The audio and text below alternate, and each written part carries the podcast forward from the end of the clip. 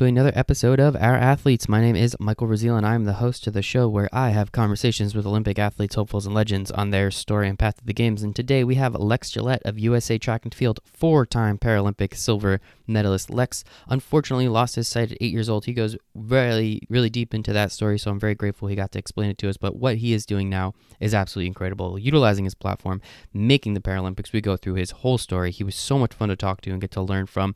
And, you know, going to four Olympic Games, uh, Paralympic Games, does not happen too often. So, very grateful that he got to tell us that and what he's doing and, you know, how he's going to deal with the post movement to the uh, Tokyo 2021 Paralympic Games now. So, thank you all so much. And I hope you enjoyed this conversation with Lex Gillette.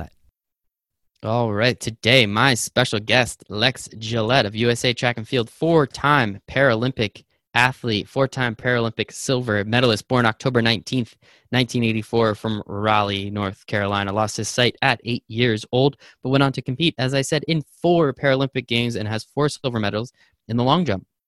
Every year on September 25th in Hagerstown, Maryland, and Washington County is Lex Gillette Day. Definitely curious how that one came about, especially because it's not even your birthday, man. I, I think they put it on your birthday or something. Uh, Lex is a professional motivational speaker, and his book Fly is coming out in the last week of April in 2020, so only about a month away. So, Lex, really appreciate your time today, man. Thanks for hanging out. Oh, thank you. Thank you. Thanks for having me buddy, the pleasure is all mine. I'm not going to the Olympics or Paralympics anytime soon, so I'll uh, I'll have to live vicariously through you and your story, and I'm excited to hear some more of it. So, uh, in my opinion, best stories start at the beginning, unless you know we're Quentin Tarantinoing that stuff. So yeah, let's right. let's take it let's take it back to North Carolina and uh, tell tell me a little bit about what it was like growing up. Unfortunately, as a UNC and not a Duke fan. Ah, he had to slide that one in there. Tar Heels all day, baby. I grew up in Raleigh, North Carolina, and as a kid growing up, I I was doing anything that your average eight year old boy was doing at the time, playing outside and riding bicycles, playing video games. And one particular day, I had come home from school, went through my normal routine. That evening, as I was inside of the bathtub, I started noticing that my sight was getting blurred for no apparent reason at all. Mm-hmm. So I get out of the tub, I hop onto the bathroom counter, look in, into the mirror, and that's when I immediately knew something was wrong because it was hard for me to see my my reflection in in the mirror. So I, I call my mom and and she comes in thinking that maybe I had gotten something in my eyes mm-hmm. from playing outside earlier that day. We took some water and cleaned my eyes out. It didn't clear my sight any. So the next thought was okay, go to sleep. You wake up in the morning and hopefully everything will reset, everything will be back to normal. When I woke up, nothing had really changed, but I did think that I would be well enough to go to school. So I, I went to school, and halfway through the day, teachers had to call my mom and they said, We need you to come get Lex because he's something's wrong. He's not acting mm-hmm. himself, he's bumping into things. My mom, she picks me up from from school, takes me to the doctor and after an examination, the diagnosis was we, we need to have an emergency operation because your son has retina detachments. And that was, um, I had my first operation and it was mm-hmm. successful. I, I could see the world clearly again for the most part. And I was on the road to recovery. So for those next three to four weeks, I would say everything was on the up and up. And then after that time, my sight began to get blurry again, this time a little more than what it did the time before. And that led to another doctor's visit, another examination, another retina detachment, another operation to fix that. I could see it well for another three or four weeks. And after that time, my sight oh, got goodness. blurry again. And another examination, another detached retina, another operation, another apparent success and it, it, didn't turn out that way. So mm-hmm. that literally led to the year that I was eight years old. I had ten operations. Holy and crap! After the last one, they said that there was doctors said that there was nothing else they could do to help my sight, and that I would probably become blind. And it took it took ten operations for them to get there. Honestly, after the third one, man, I have to assume that you know something. It's just not. It's just not in the cards at that point. Yeah, you know what? I'm not even. I don't know. I think that mm-hmm. at that time I think from the from the parent standpoint, I think my mom wanted to to try oh, everything. Of course, absolutely. um, per the doctor's recommendations, that probably was what they felt was the was the best option at that time to continue to to do that. I was literally in and out of the hospital for the entire time that I was what I guess I was in second grade or third grade, and um, and it was challenging. Um, but I think as an eight year old, when you hear the doctor finally say, "Okay, you're not going to be able to see mm-hmm. anymore," it is a lot of it. I think is all right. Am I going to be able to play my video games? Am I going yeah. to be able to yep. ride my bicycle and and from that day forward, it was going home, going through my normal routine, each day seeing a little less than what I did the day before until one day I finally woke up and I couldn't make out much of anything. And and that's when it really like it, it hits you in the chest. Mm-hmm. And yeah, I couldn't see to watch television. I couldn't read books with my eyes and I couldn't see my mom and, and my neighborhood anymore. And, and those things, uh, they slowly started to to settle in. It's like, mm-hmm. wow, I'm I'm living life without without my eyesight. Mm-hmm.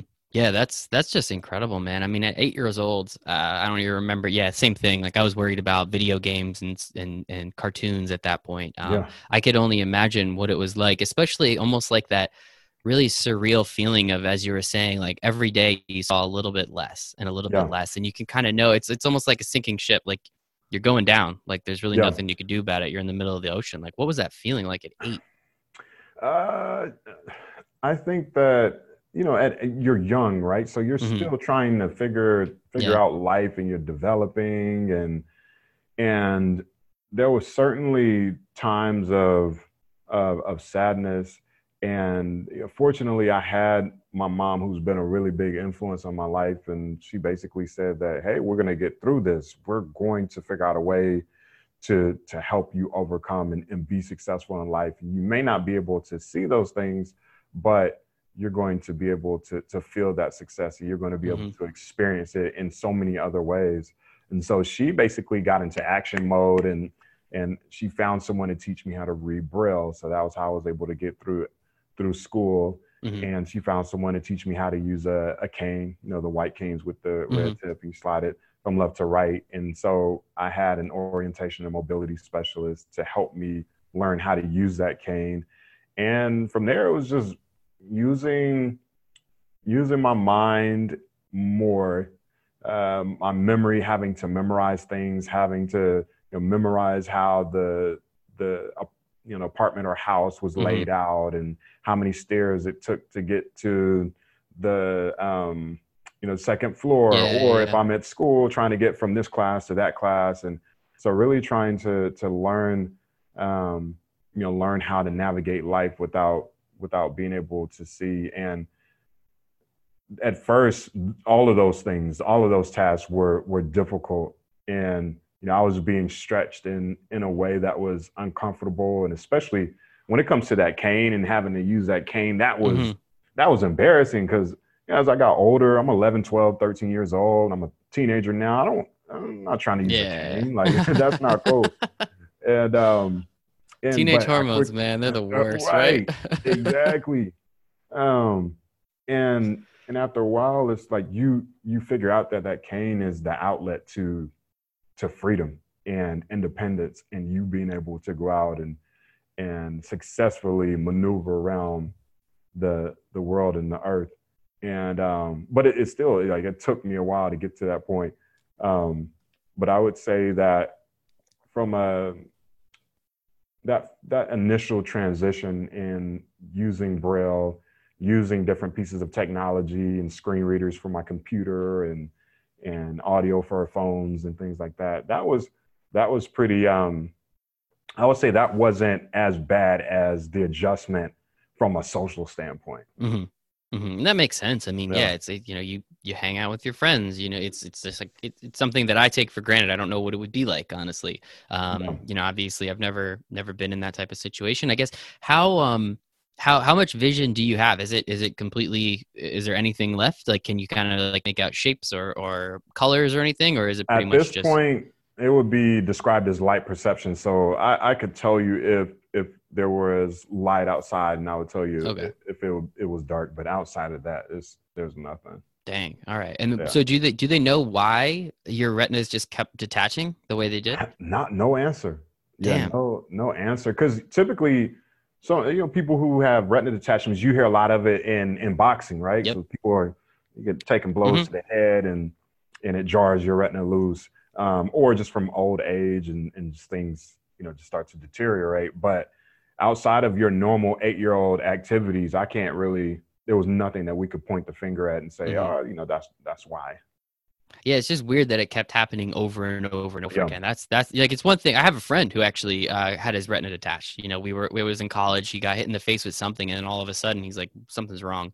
Um, Yeah. He had to eventually go get surgery and, and get it re- uh, reattached. Yeah, Um, so like obviously, you know, you hear about that sometimes, and it's usually as you kind of the the first surgery you had. It was a quick fix. Okay, everything's cool. You should be good Yeah. to go. It's just crazy that you know over time they they just refused to stay there, and you know Yeah. it's it's unfortunate you don't know, but hey, man, knowing Yeah. really isn't going to do anything Yeah. at this point other than you know maybe help people in the future. But it it is what it is.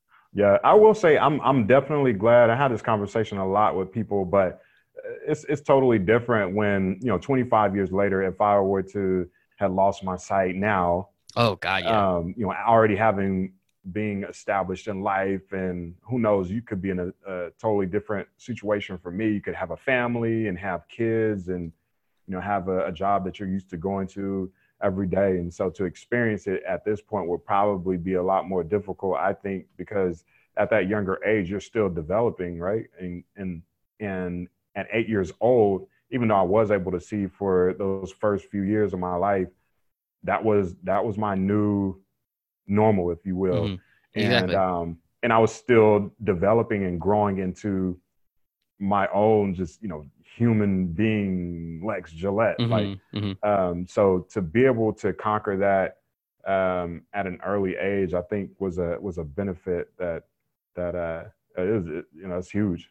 Yeah, I mean, if it was gonna ever happen, you you want it to be happening earlier on in life, um, or all the way at the end, right? Like it's somewhere in the middle. Like if I all of a sudden, you know, just just unfortunately went blind um, here at 28, I feel like I would have, you know, there would be some struggles involved, um, mostly because my apartment's so messy and I don't know where everything is. But um, on a serious note, I mean, I think that would be extremely difficult, and you know, just being so used to something, as I said, you know, as as you said, like you know, like those you, you you can see for those first eight years, but really, like, what do you remember before like four or five years old as like a real concrete memory, right? So was, Yeah. you had it for at least for me, like, so you'd have it for a few years, and then all of a sudden, you know, the new normal is what you're about now. So you've been Right. doing this three times And- as long as you've been alive at that point, right? right.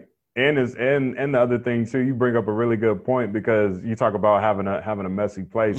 I try to keep mine as as as uh, clean as possible I and hope so. as Organization is like a the person who's blind. That's your best friend, knowing where things are. So if you really want to like piss off somebody who's blind, like move the furniture around in the house without without saying anything and see what happens. That's pretty mean, but uh, if I get any blind friends and they do start to piss me off, maybe uh, maybe Yeah. I'll just come down to uh, Atlanta and just throw Duke stuff all over your apartment. You don't know what you're running into at that point. I had to throw it in there again, man. Sure, Right. I'm in, I'm in San Diego now, Oh, but not. All right. Yeah. All right, all right, maybe we'll see. Well, I, I wouldn't mind going out to San Diego. I hear it's pretty Yeah. nice, sunny and 70, 70, sunny and seventy five every day, right? Yeah. Um, but so I guess with with um, you know, obviously, you know, going blind at such a young age, and you know, just starting video games, riding your bike, like you've only been doing that stuff for a little while. What, where was the need or the want for sports and competition and all that? Because at that point, it just sounds dangerous, for lack of a better word. And like, obviously, your mom's doing everything she can. Was it something that she found out would be helpful? Was it something that she was open to? Like, how did you guys have that conversation when you were still so young? I think that from her perspective, it was getting me involved in in a lot of different resources and Mhm. finding all of the tools that would that would aid in me becoming a world a well-rounded human Mhm. being. Mhm. I don't think that her I don't think that her idea for me was all right. You know, he's gonna be he's gonna be a Paralympic athlete. Oh yeah, yeah. Um, I think it was just more so exposing him, exposing me to to so many things, so that I could find out what I like and you know figure out what I'm good at and and uh, you know find that passion for life. And eventually, it, it led to to track and field. My Mhm. mom's side of the family, however, is the athletic side. So, excuse me, there's no there was, uh, you know, my mom, she played softball and, and basketball, and my aunts and uncles, and even my grandmother, like everybody's been involved in in some sort of sport. So it's total total athletic athletic family. So it was you know natural that even before I lost my sight, I was playing like rec league mm-hmm. baseball and playing typical backyard sports. And uh, and then after I lost my sight, eventually I started learning about adapted sports, and uh, you know eventually that led to to track and field. That's awesome, man. Yeah, and then the, you were talking about before a little bit the social aspect too, right? Like kind of always have like with sports, you're always around other people, and you know just being able to be around other people is just easier way to make friends than you know as yeah. you were saying before, as a 13 year old walking through school with the cane. Yeah. That's pretty embarrassing. But if you're all playing sports, you're all on the same level playing field at that point. Yeah, you definitely. And I think that another aspect to that is you know I had to to speak up for myself, and I had a, a teacher in high school, Brian Whitmer, who who helped as well. And he was a teacher of the visually impaired, so he was responsible for helping me get all of the the adequate resources and accessible uh, textbooks and everything that I would need from an from an academic standpoint. But he also attended physical education class with me as well, and so he helped make that environment uh, inclusive adapt, adapting sports in a way so that I would be able to participate with friends. And I think that had I not had him, it might have been a, an uphill battle because you know, some of the some of the teachers at that particular time, I don't think were as educated about how to you know make adaptations. I think it would have been much more of a all right, Lex, you know, you can you can go to to study hall and get get a, a head start on your homework or you know whatever classwork we have for tomorrow. Um, but Mr. Whitmer was adamant about about about keeping me involved um, just as much as as my sighted peers. That's incredible. Shout out to Brian Whitmer. Really appreciate oh, yeah. what he does. That's awesome. And um, you know, I hope he knows. I'm I'm do you still stay in contact with him? Absolutely. Yeah. Yeah. Absolutely. I was gonna say I hope I hope he knows kind of the the impact he had on your life, especially oh, yeah, because sure.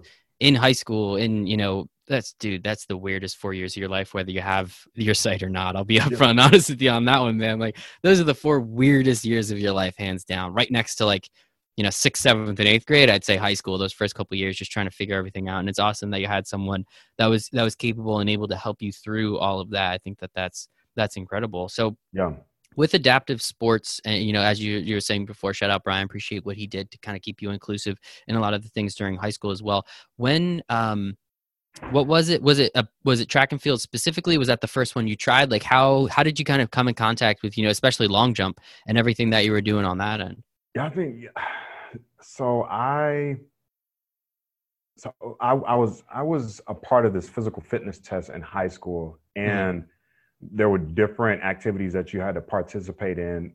One of them, one of the activities was standing long jump, stand in one spot and mm-hmm. jump as far as you can.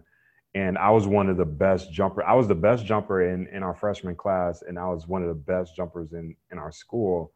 And you know, at at like 14, 15 years old, I could jump 10 feet from a standstill forward. Oh. And and so Coach Whitmer, he was like, oh man, this is this is crazy. This is insane.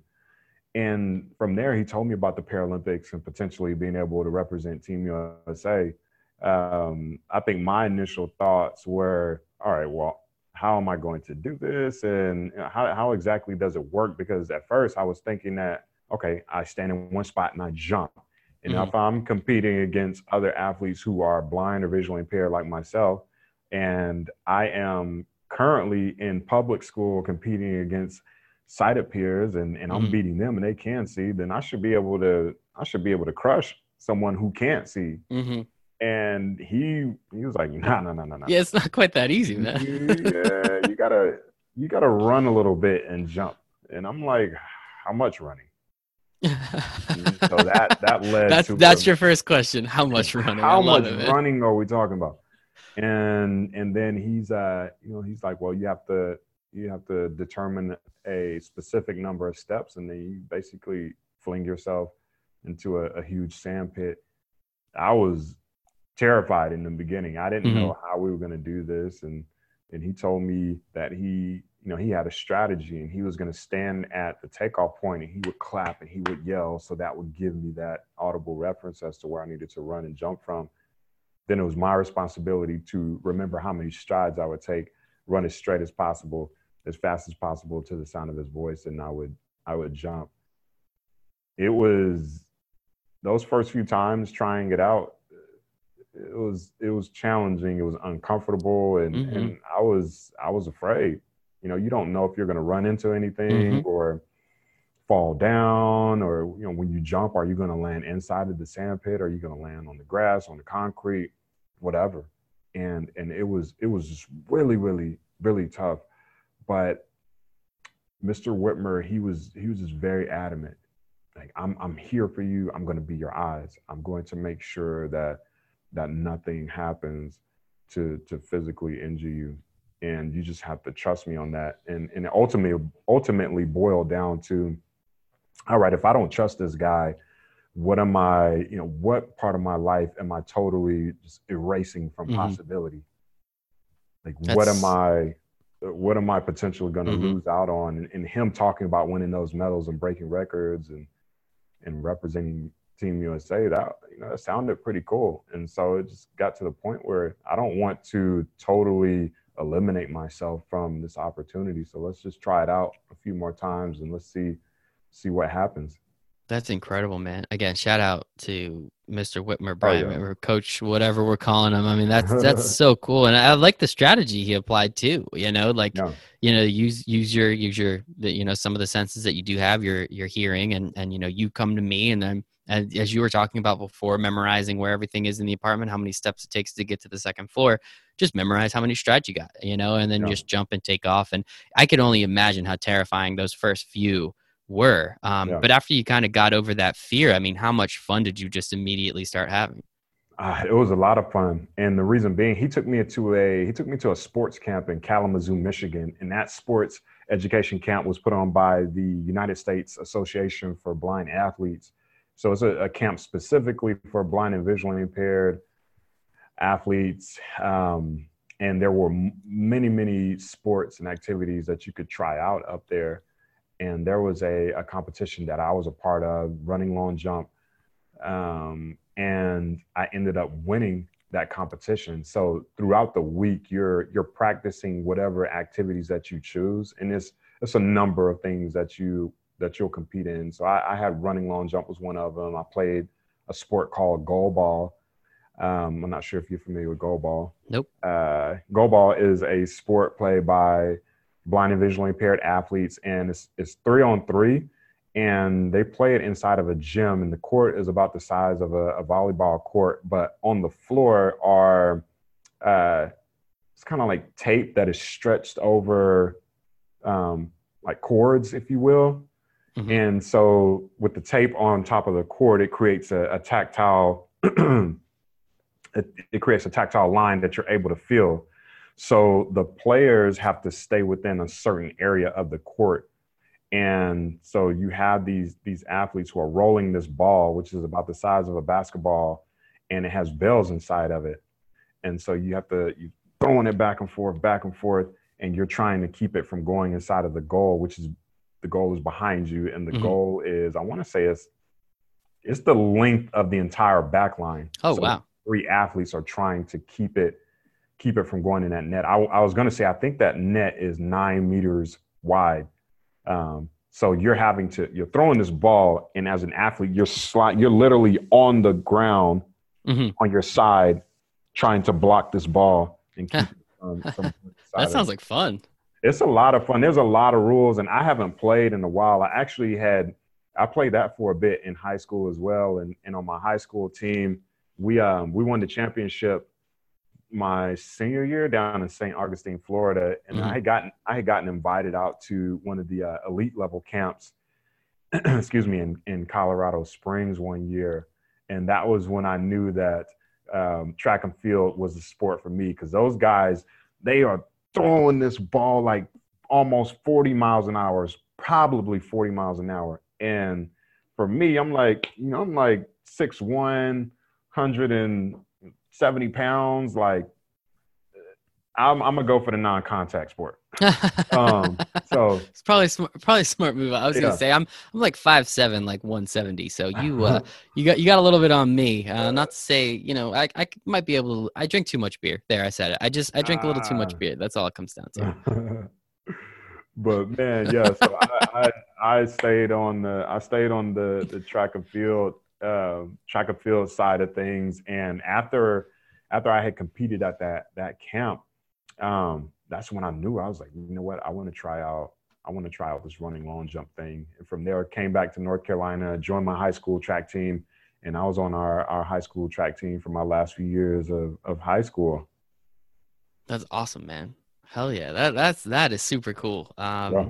just getting that opportunity again, going up to Michigan, getting to meet with some other people, uh, you know, playing these new sports, going out to Colorado Springs, getting invited, as you said, let's stick with the non-contact sports. Um, I, I think it is just so so awesome. Again, shout out shout out to Brian Whitmer. He he's fantastic. So, Oh yeah, he's how the how how how old are you at this point? 35. No, no, no, no. I'm sorry. In, in the story, so oh, you're in the story, uh, what was I? I don't think I was 16. 16. Okay, cool. Yeah. So you're you're still four years away from the oh four games, which was your first one, correct? Yeah. Okay, so what during those four years getting ready because you know at 16 you're probably not going to the 2000 games um, sydney if i'm not mistaken. You're probably not going there. So what did you do to make sure that you you know this seemed like a pretty legitimate opportunity for you? What did you do to make sure over those next four years that not only was it a legitimate opportunity but it was uh, almost an expectation at that point? I was literally, I mean, Coach Whitmer was setting that, he was setting the stage for me. And I think everything that I was doing from a high school standpoint was was helping me to get to to that Paralympic stage. And so mm-hmm. being a part of the high school team and being amongst my my my buddies who were, you know, they were helping me. They would help run 150 meter repeats and 200 meter repeats and 300 meter repeats and and giving me feedback on you know what I could do while I was jumping.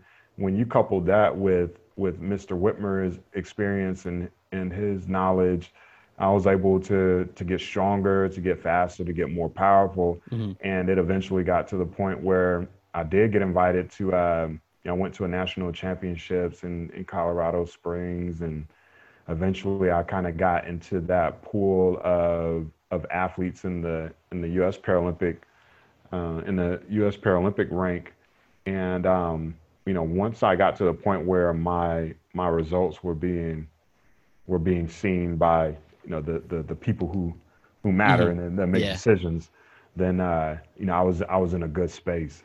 That's awesome, man. And what was what was the first national championship like? Like, what was that experience like? Like, finally getting like a little recognition, being like, Yeah. okay, cool. Like, I'm on this stage at this point. Yeah, it was cool, man. I'm, I, you know, like, like you're 17 years old and and you're you you've traveled across the country to go compete in a national in a national competition.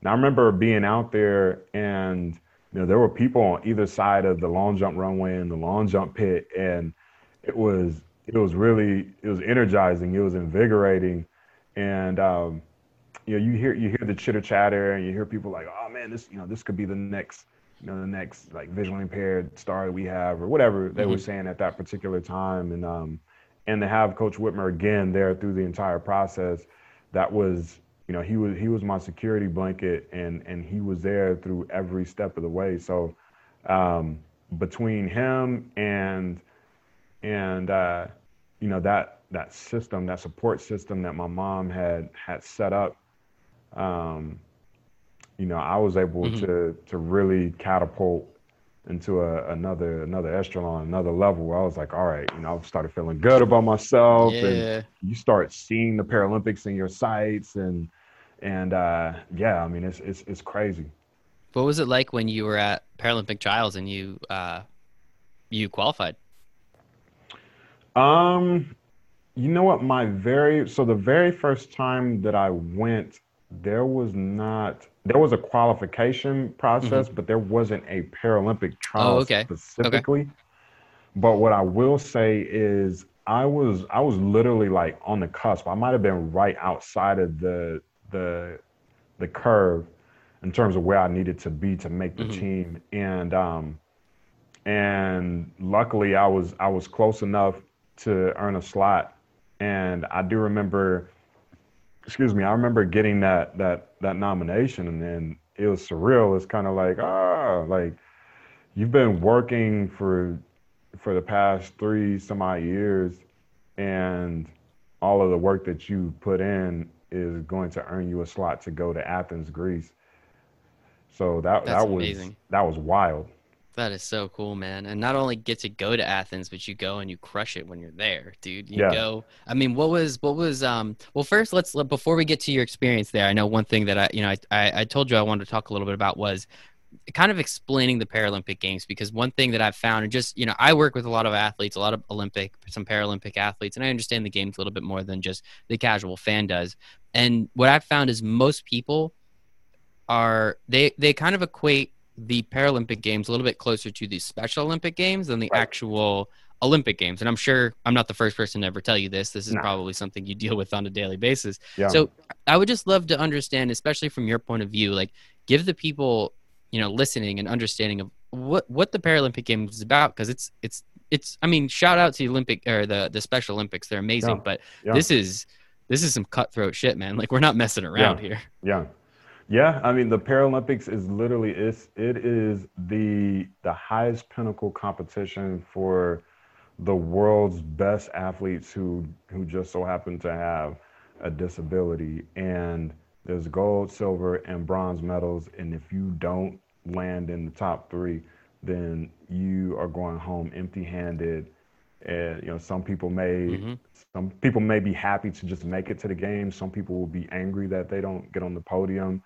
Um, the podium is is is what you want. That gold medal is what we all strive for. And so nah, nobody nobody's messing around. These are literally some of the world's absolute best athletes where you have athletes who are are amputees who run with a single like a running blade and they may have that on on one one leg and these guys are running you know 10 sevens in the in the 100 meter 10.7 seconds in the 100 meters or 10.6 seconds in the 100 meters and uh, you like there there are incredible athletes. So when you show up to the Paralympic Games, you're going to see a a heated battle between athletes from all corners of the world who are who are vying for that top spot on the podium. And it just so happens that some of these athletes are going to the games to to win money for their families and, and mm-hmm. for uh, you know like their country.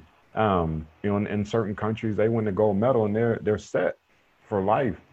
Um, you know, you have other other athletes who you know they, they go and you know for me I'm I'm going to not only represent my country um, but I know my family they they vicariously live through a lot of the experiences that I have on the Paralympic stage and so to be able to make them proud and, and to also make my sponsors proud as well yeah. uh, that's that's that's always a bonus because we're we're we are in this together literally. There are so many people who have a hand in my success and and they deserve just as much as the credit as as I do because without their support it would make it a lot more difficult to get to to get to that stage. But mm-hmm. um you know we we are athletes who are out there we're training five six sometimes seven days a week if you're a really hardcore athlete and you are training for this one moment in time to be on that global stage to show the world what you're what you're made of.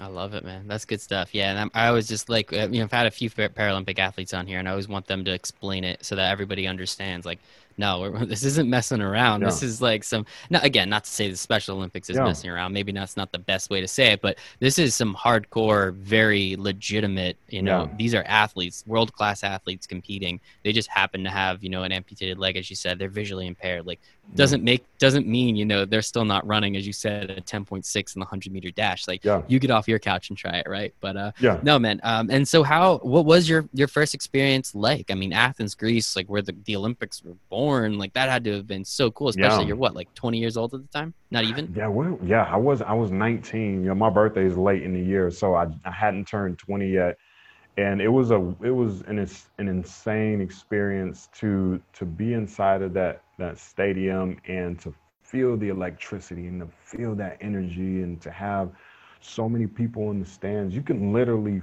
feel that that energy that is within that stadium to have those people cheering for you, to be cheering against you, and and to have that medal winning jump, to to hear everybody like clapping and and cheering, and and out of all of that, to know that my mom and my grandmother were in the stands, and Oh, Coach awesome. Whitmer and his wife were in the stands as well. So it was it was almost like a a a personal thank you to to them Mhm. for everything that they had done to get me to that point. Um, it was it was absolutely amazing. That's incredible, man. Yeah, to have them there to see everything that's happening to you and, and through you, that that just experience it with you had to have been incredible for them. But I mean, for you, man, like you know, obviously, um, as I said before, a four-time silver medal winner, so you won a silver in your first games, Yeah, which is awesome. Yeah. Um, so congratulations on that. At 19 years old, taking home a medal, as you said, you're getting on that podium. That's incredible. Um, what was out, outside of the competition? Because it sounds like it went pretty darn well. What like what was the experience like? What was the atmosphere like? Being able to meet all these other athletes from other countries, and you know to mingle with more of the Team USA athletes that you don't get the opportunity to hang out with too often. What what in terms of that? What did you take away from that first games? It was, uh, man, it's just a really awesome community. You get to meet so many people, as you mentioned, and and learn how they train, learn how they live, and especially other athletes from from other countries around the world. To hear about some of the athletes who literally the games is their opportunity to to put food on their family's table and to pay bills back at home. It it it grounds you as an athlete from you know from the U.S. We have a you know we're fortunate to to have a lot of things and make choices on what we want to eat and and a lot of different things Mhm. that the next athlete they don't have that same luxury. So to hear some of those stories and to to hear about their training experiences and their living experiences, it's really really really really fascinating. And just to be able to go out into the into the city and visit the the Acropolis and and the first Yeah. Olympic Stadium and I mean there's there's always historical pieces linked to each games. So to have that to have that opportunity to to see what's going on and to learn is is is really cool because honestly if I wasn't in this position if I wasn't training and competing who knows if I if I would have mm-hmm. those same opportunities to travel. Like being able to to to get around the world is that's a blessing for real It's absolutely man, well deserved, and it's a blessing. But you worked really damn hard to get there, so Yeah. well, de- well deserved, um, very much earned. And uh, as I said again, you, yeah, I mean that that had to have been so cool. Again, going to Greece, you know, going to Athens, as you said, like the the literally where the Olympics were born, however many years ago, and that being your first one. Um, and you know, again, then taking a medal home with it, like that's there's so many layers to that that I think is awesome.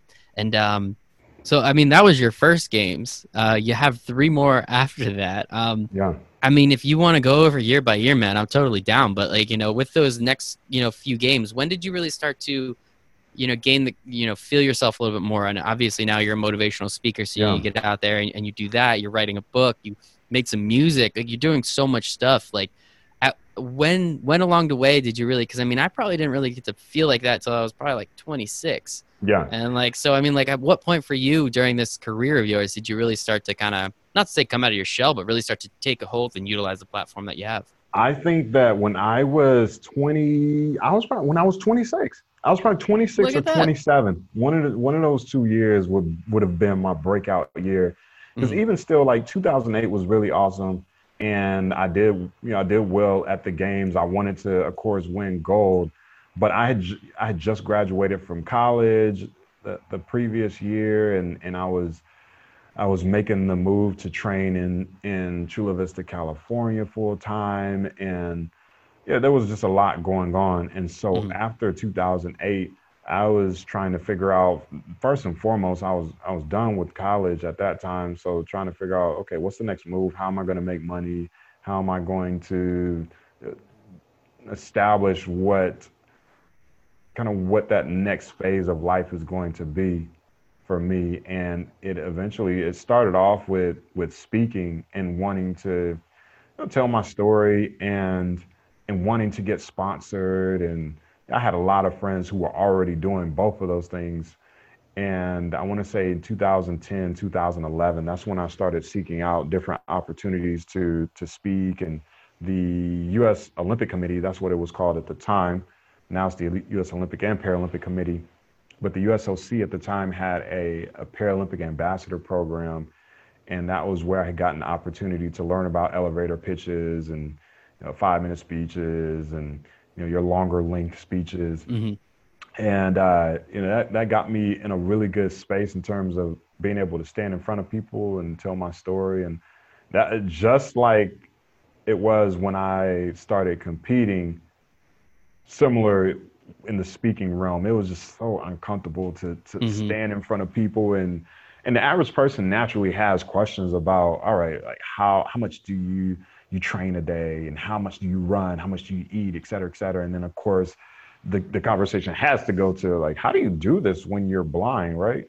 And and a lot of those questions were they, they were difficult i think that i was still dealing with know, insecurities and not mm-hmm. really comfortable fully in my own skin but after a while what what changed that narrative for me was at the end of the day when you speak is it's not about you it's not about mm-hmm. you at all. It's about all of the the people who are in that audience who are wanting to hear something from your speech and wanting to take something away that they can that they can apply to their own personal journeys.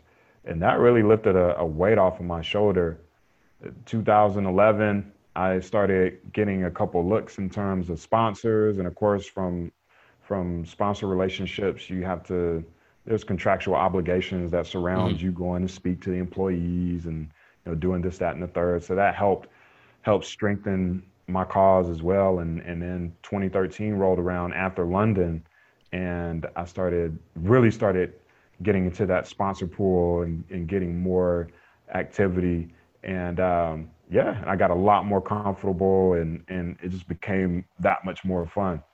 That's awesome, man. And yeah, again, I'm not trying to cut your story short. If if there's some good stories from that, you know, the the second, the third, the fourth games, like lay them on us. I want to hear all of it. But I do think again, you know, that first one's got to be super special because yeah. again, it's in Athens. You're 19 years old. You know, only 10 years ago, essentially, you lost your sight, and now you're you're you're the the peak you know, yeah. a peak athlete, an incredible, incredible turnaround, an incredible story. And I just think it is so cool, man. And yeah, you got pretty darn good at telling your story. I think you're doing pretty great at it here, at least. And all I'm doing is asking some general questions, and you're killing it. So really do appreciate kind of what you're doing. And and I guess along the way, again, you know, see, there was Athens, there was Beijing, there was London, there was Rio, Rio. you know, Tokyo. Say, yeah, come yeah, on Tokyo. Me. So I will say that Rio was the one where I was saying to myself, "You're going to win."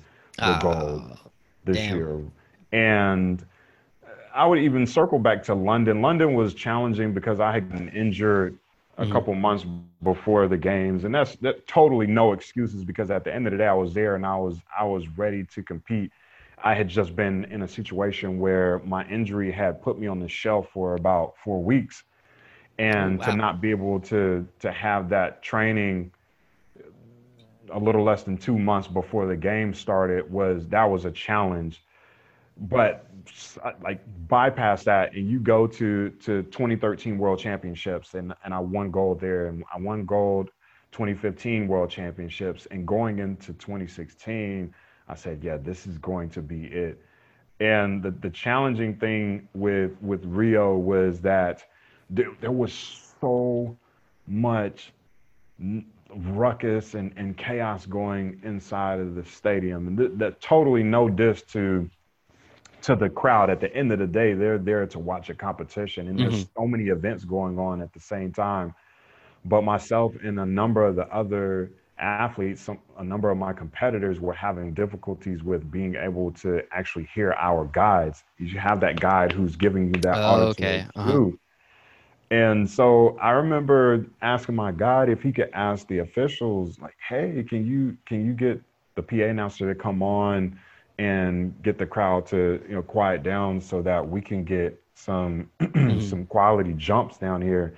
And that's totally within the realm of uh, like the accommodations that they typically provide for us. And for whatever reason, it just I don't know if the message wasn't getting across or what. Um, I mean, even at one point, one of the athletes' guides was trying to signal to the crowd, like, can can we get some quiet? Uh-huh. And the crowd Yeah, yeah. booed him, like Oh shoot! him. No way. And um, and so I was just like, man, you know what? This this is gonna this is the type of day it's gonna be. Okay, but like I still there there still has to be a way that I can overcome this. And I and I, I it's a love. It's a bittersweet moment to tell this part, but th- at one point I did finally get a jump where I could hear my guy pretty well. I jumped, landed in the sand, and I went from probably sixth place, some somewhere around there to, to first place to the gold medal position. If we had one jump remaining, the competition, I get on the runway again, and, and I'm already thinking that okay, that was a decent jump, but if you want to put the nail in the coffin, this is your opportunity to do it. I'm running, and probably halfway through my approach, there there's noise again, and there's there's cheering, and like I said, there are other events going on. So, uh, but again, a lot of the competitions that I've been to, the the crowd has has understood what is going on throughout the stadium, and they kind of give that that courtesy. But I didn't I didn't do well on that particular jump, so I was still in first place. The Brazilian athlete has he has the final jump. They get I real quiet for prom- him, I huh? promise you, the entire place is that quiet. and you could literally hear a pin drop inside of the stadium. And, and even from where I was sitting, I'm listening to his guide, and his guide sounds super loud and clear. And the Brazilian guy, he capitalizes on, on that. And I didn't even, I didn't need to hear my guide, Wesley, tell me the result because once it came up on the screen, the place erupted. Hmm and all I could do was just you know put my head in in, in Wes's shoulders, and I was like, golly, bro, I like I literally did all that I could, and the the the reason that I sh- that I like to to share that story is because um, the the guides are crucial to our success, Mhm. and and being able to hear them is is totally that is that is key. And if you can't as a blind or visually impaired athlete if you cannot hear your guide then you literally cannot compete to the best of your ability. And that's the only competition where i felt like i don't think that i could have did anything differently. Like i could have been i could have did like pulled a martin luther king move and, and and tried to you know just like totally shut down the whole shop and but at that Mhm. particular time i wasn't i wasn't thinking about anything like that i wasn't thinking about standing on the runway and and not allowing the competition to go on i was just Mhm. trying to figure out like okay there has to be a way for us to do this and so my personality is if, if there's if there's an area where I know that I got beat, I will let you know that because at the end of the day, it doesn't matter who comes into the competition number one or who comes in number 10. Everyone is going for that gold on that particular day, and whoever shows up the best de- deserves that, right? Mhm. Um, but to to be in a competition where it literally feels like the competitive advantage was out of your control, that was tough. Um, and and you know those next couple of years, I won world championships in 2017, and I won world championships in 2019 about Jeez. five months ago. And so now it's, it's it's 2020, and unfortunately we're dealing with with the coronavirus, Mhm. and there is a possibility that the games is going to to be postponed. I know there was something that came out today, but apparently we we had also got word that that gentleman is not an official spokesman for Yeah. for the IOC. So even though I personally think that the games will be postponed, I'm just gonna wait and see.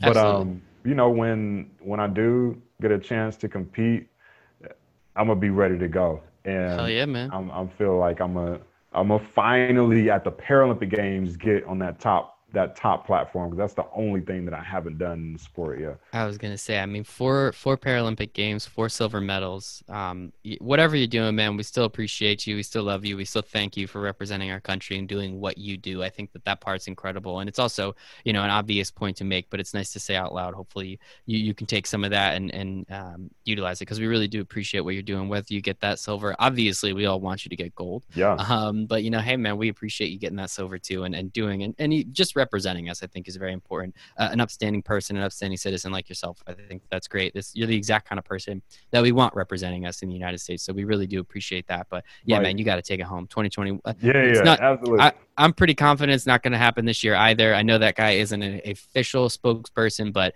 at this point, um, as of recording, this is March like 22nd, I think, and you know yeah. Canada dropped out, uh, Australia dropped out. Yeah. USA Swimming sent a letter to the USOC saying, "Hey, can we drop out too?" So uh, I'm pretty confident that it's not going to happen in 2020, but 2021, man, you uh, you better be ready.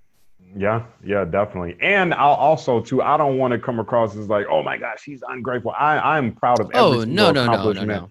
Yeah, every single. You didn't come across like that at all, man. Yeah, you're you're yeah. perfect. We appreciate um, you. I understand. You're a, you're a world class athlete and you're competitive. You better yeah, be pissed off, right? Like right. if you're not, like people, I feel, yeah. No, a lot of people don't understand that. I think that, like, just to put it in context, you like when you take a test, you want to get an A on the test. If, of course. If you have an opportunity to get a job, you you want that job, and so to not to not be able to achieve those things and get what you set out to get, you probably it may sting a little bit. You may feel yeah. a certain way about it. So um, a lot of times I think that athletes we we sometimes get a bad rep because they're like, oh well, they're they're ungrateful or they're just being a, a sore loser, and it has has you know a lot of times it doesn't have anything to do with that. It is you know we measure our success by by what we're doing, um, you know on the on the track and field or on the basketball court or whatever, and so not being able to get that that good grade on our metaphorical test